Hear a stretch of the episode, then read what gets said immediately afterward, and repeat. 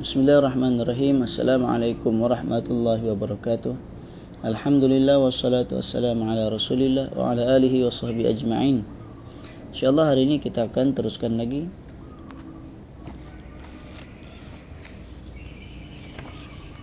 penjelasan bagi fiqh hadis riwayat Bukhari dan Muslim. Masih dalam hadis yang ke-80 yang telah kita bacakan sebelum ini, yakni berkenaan salat Rasulullah sallallahu alaihi wasallam, sifat salat Nabi. Kali ini kita akan masuk perbezaan pendapat di kalangan ulama. Pendapat yang sahih di kalangan ahli usul, perbuatan-perbuatan Nabi sallallahu alaihi wasallam tidak menunjukkan wajib, hanya sebagai anjuran, yakni disunnahkan, kecuali sekiranya ada dalil yang menunjukkan akan kewajibannya. Perbuatan dan perkataan yang disebutkan di dalam hadis ini menunjukkan wajib adalah berdasarkan hadis sallu kama raaitumuni usolli, salatlah kamu sebagaimana kamu melihat aku salat, hadis riwayat Bukhari dan Muslim. Maka ini adalah hukum asalnya. Hanya sahaja ada sejumlah kewajiban yang diperdebatkan ulama kerana dalil-dalilnya yang bertentangan. Di antaranya tasyahud awal dan duduk untuk tasyahud ini, untuk solat yang berdiri dari dua tasyahud. Imam Ahmad, Al-Laits, Ishaq, Dawud, Abu Thawr dan Ash-Shafi'i dalam salah satu riwayat menyatakan wajib berdasarkan hadis-hadis yang berkaitan tasyahud tanpa dibatasi oleh tasyahud akhir. Di antaranya hadis yang kita bacakan pada hadis 80 ini. Demikian juga hadis Abdullah bin Mas'ud yang diriwayatkan oleh An-Nasa'i dan Imam Ahmad dari sejumlah jalan di mana para perawinya adalah thiqah. Nabi Muhammad sallallahu alaihi wasallam bersabda, "Jika kamu duduk di setiap dua rakaat maka bacalah at-tahiyyatu lillah," dan seterusnya. Ini hadisnya. Abu Hanifah, Malik dan Ash-Shafi'i dalam riwayat lainnya menganjurkan tasyahud awal. Dalilnya Nabi SAW pernah meninggalkan tasyahud ini kerana terlupa dan tidak kembali ke posisinya lagi. Baginda juga tidak mengingkari para sahabat ketika mengikuti baginda meninggalkan tasyahud, lalu baginda ganti dengan sujud sahwi. Okay. Artinya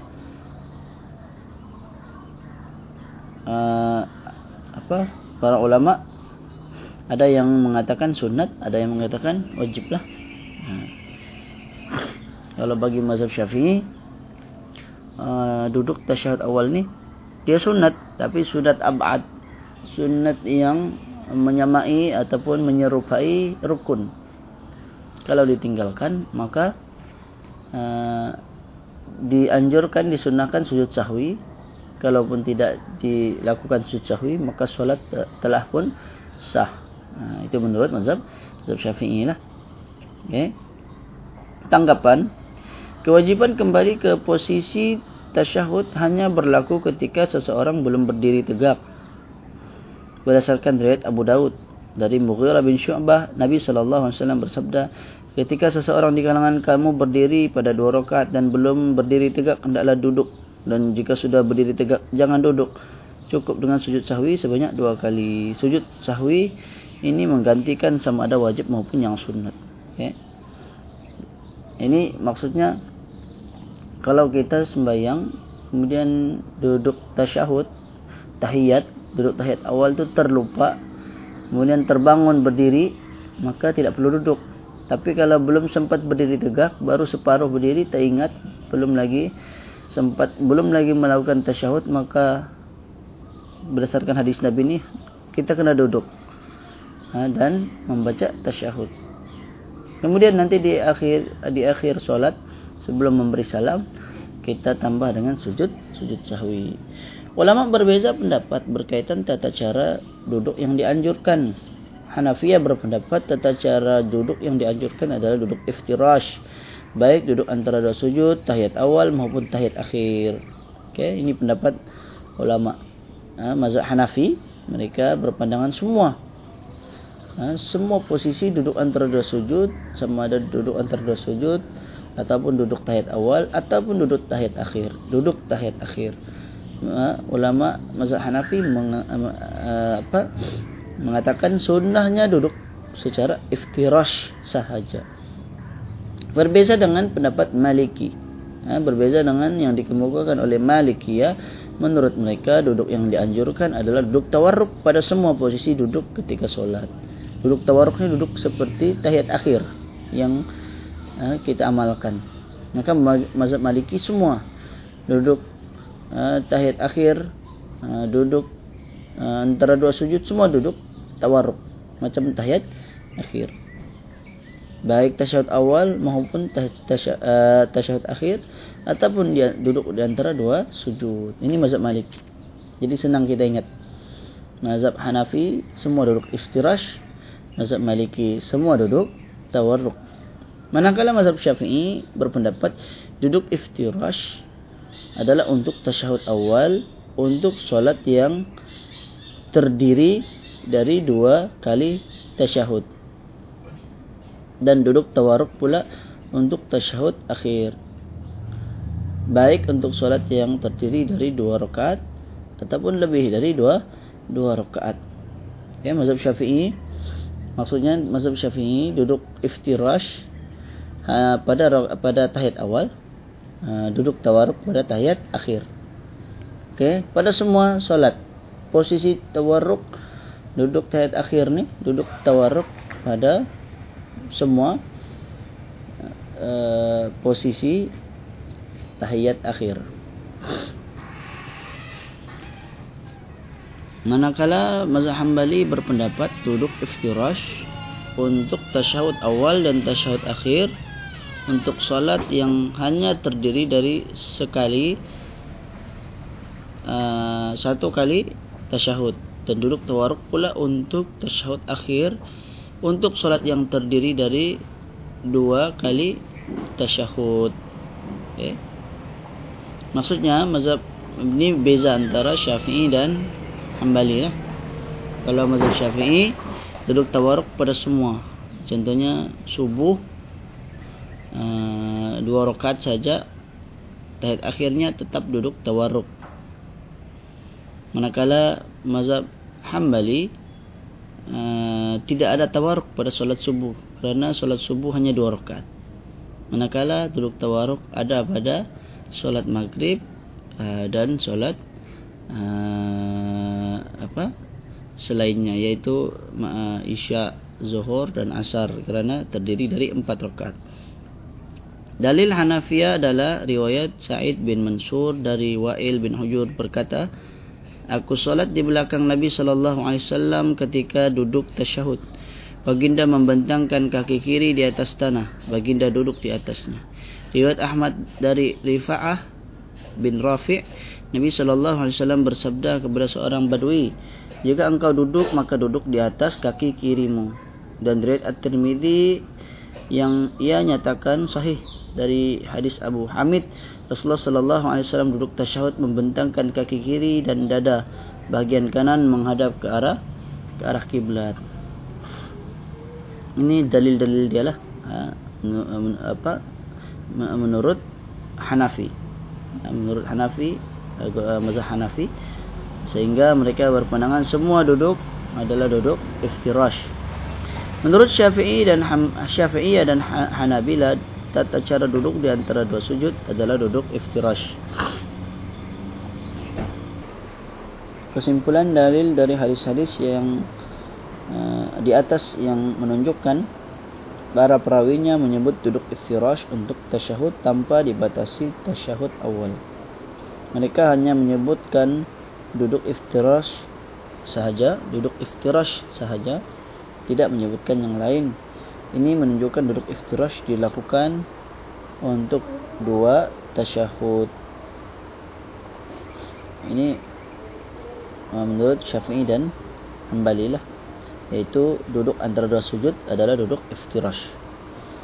Dalil Malikiyah adalah riwayat Abdullah bin Mas'ud, Nabi SAW duduk tawarruk di tengah-tengah dan di akhir solat, berdasarkan hadis riwayat Imam Ahmad di dalam musnad. Al-Haithami menyatakan para perawinya thiqah, dalil Syafi'i dan Hanabila. Hadis-hadis yang menyebut duduk iftirash adalah duduk untuk tasyahud awal, kerana disebutkan dalam riwayat Al-Bukhari, yaitu riwayat dari Abu Hamid As-Sa'idi. Dia berkata, apabila baginda duduk pada rakaat yang terakhir, baginda menyilangkan kaki kiri, menegakkan kaki kanan, dan duduk di atas buntut baginda. Juga riwayat Muslim dari Abdullah bin Zubair, baginda Sallallahu Alaihi Wasallam meletakkan kaki kiri di antara paha dan betis. Maksudnya menyilangkan kaki kiri itu, masukkan di antara betis, manakala kaki kanan dibentangkan ataupun ditegakkan atau dibentangkan, maksudnya dikeluarkan. Juga disebut dalam hadis Abu Hamid, riwayat Abu Hatim dalam kitab sahihnya, sehingga setelah sampai kepada sujud yang terakhir, maksudnya rakaat yang terakhir, baginda mengeluarkan kaki kiri ya, dan duduk tawarruk di atas buntut kiri. Ya, ini gambaran kita senang berdasarkan hadis ini, duduk tahiyat akhir Nabi seperti duduk yang biasa kita lakukan pada tahiyat akhir, okay, yaitu disilangkan kaki kiri di bawah kaki kanan, masuk di bawah betis kaki kanan, kaki kanan pula ditegakkan, dan buntut ni mesti terkena lantai, mesti terkena tanah, mesti terkena lantai lah. Hanya sahaja Syafi'iyah dan Hanabila berbeza pandangan berkaitan solat yang hanya terdiri dari satu kali tasyahud. Mazhab Syafi'i berpandangan ketika itu duduk tawarruk, kerana hadis Abu Hamid menyebutkan maka baginda duduk pada rakaat terakhir dan seterusnya. Dan hadis ini bersifat umum, sama ada solat yang terdiri dari dua rakaat ataupun selainnya. Maksudnya mazhab Syafi'i mengambil kata umum saja. Disebut Nabi duduk tawarruk pada rakaat terakhir, termasuklah sembahyang yang sekali tasyahud. Sementara Hanabila, mazhab Hanbali, mereka berpendapat tawarruk hanya khusus untuk solat, untuk tasyahud akhir dalam solat yang terdiri dari dua kali tasyahud.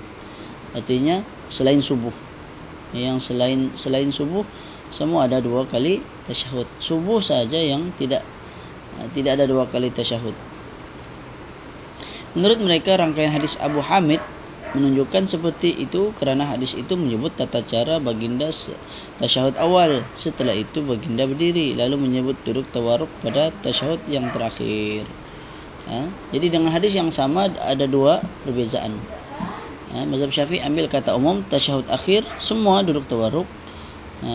Mazhab Hanbali mengatakan hanya yang ada dua kali tasyahud, kerana hadis Abu Hamid di situ menyebutkan dua kali tasyahud. Okay. Mereka menyebutkan alasannya untuk duduk tawarruk hanya untuk solat yang terdiri dari dua tasyahud, agar kedua duduk tersebut dapat dibezakan. Ini mazhab Hanbali. Mazhab Hanbali membezakan kerana tujuannya duduk iftirash, duduk tawarruk hanya untuk sekiranya ada duduk tahiyat awal, duduk iftirash. Maka jika solat subuh hanya ada satu duduk, maka tidak perlu tawarruk. Ini menurut mazhab Hanbali. Ketika duduk iftirash pada tasyahud yang pertama, orang-orang bersiap sedia untuk berdiri. Okay. Ini alasan kenapa duduk iftirash pada rakaat pertama, pada tasyahud yang pertama, tahiyat awal. Sementara duduk yang kedua duduk secara tawarruk, kerana setelahnya sudah tidak ada berdiri lagi. Ini antara alasan. Ini disebutkan oleh atau dikuatkan oleh Al-Imam Ibnu Al-Qayyim Al-Jauziyah, tata cara duduk iftirash, dalam kitabnya Zadul Ma'ad. Namun Imam Ash-Shaukani ada membantah pernyataan Imam Ibnu Al-Qayyim ini dalam kitabnya Nailul Autar. Wallahu a'lam. Qulu qawli hadza wa astaghfirullahal azim li wa lakum. Sallallahu ala nabiyyina Muhammad wa ala alihi wa sahbihi wa baraka wa sallam.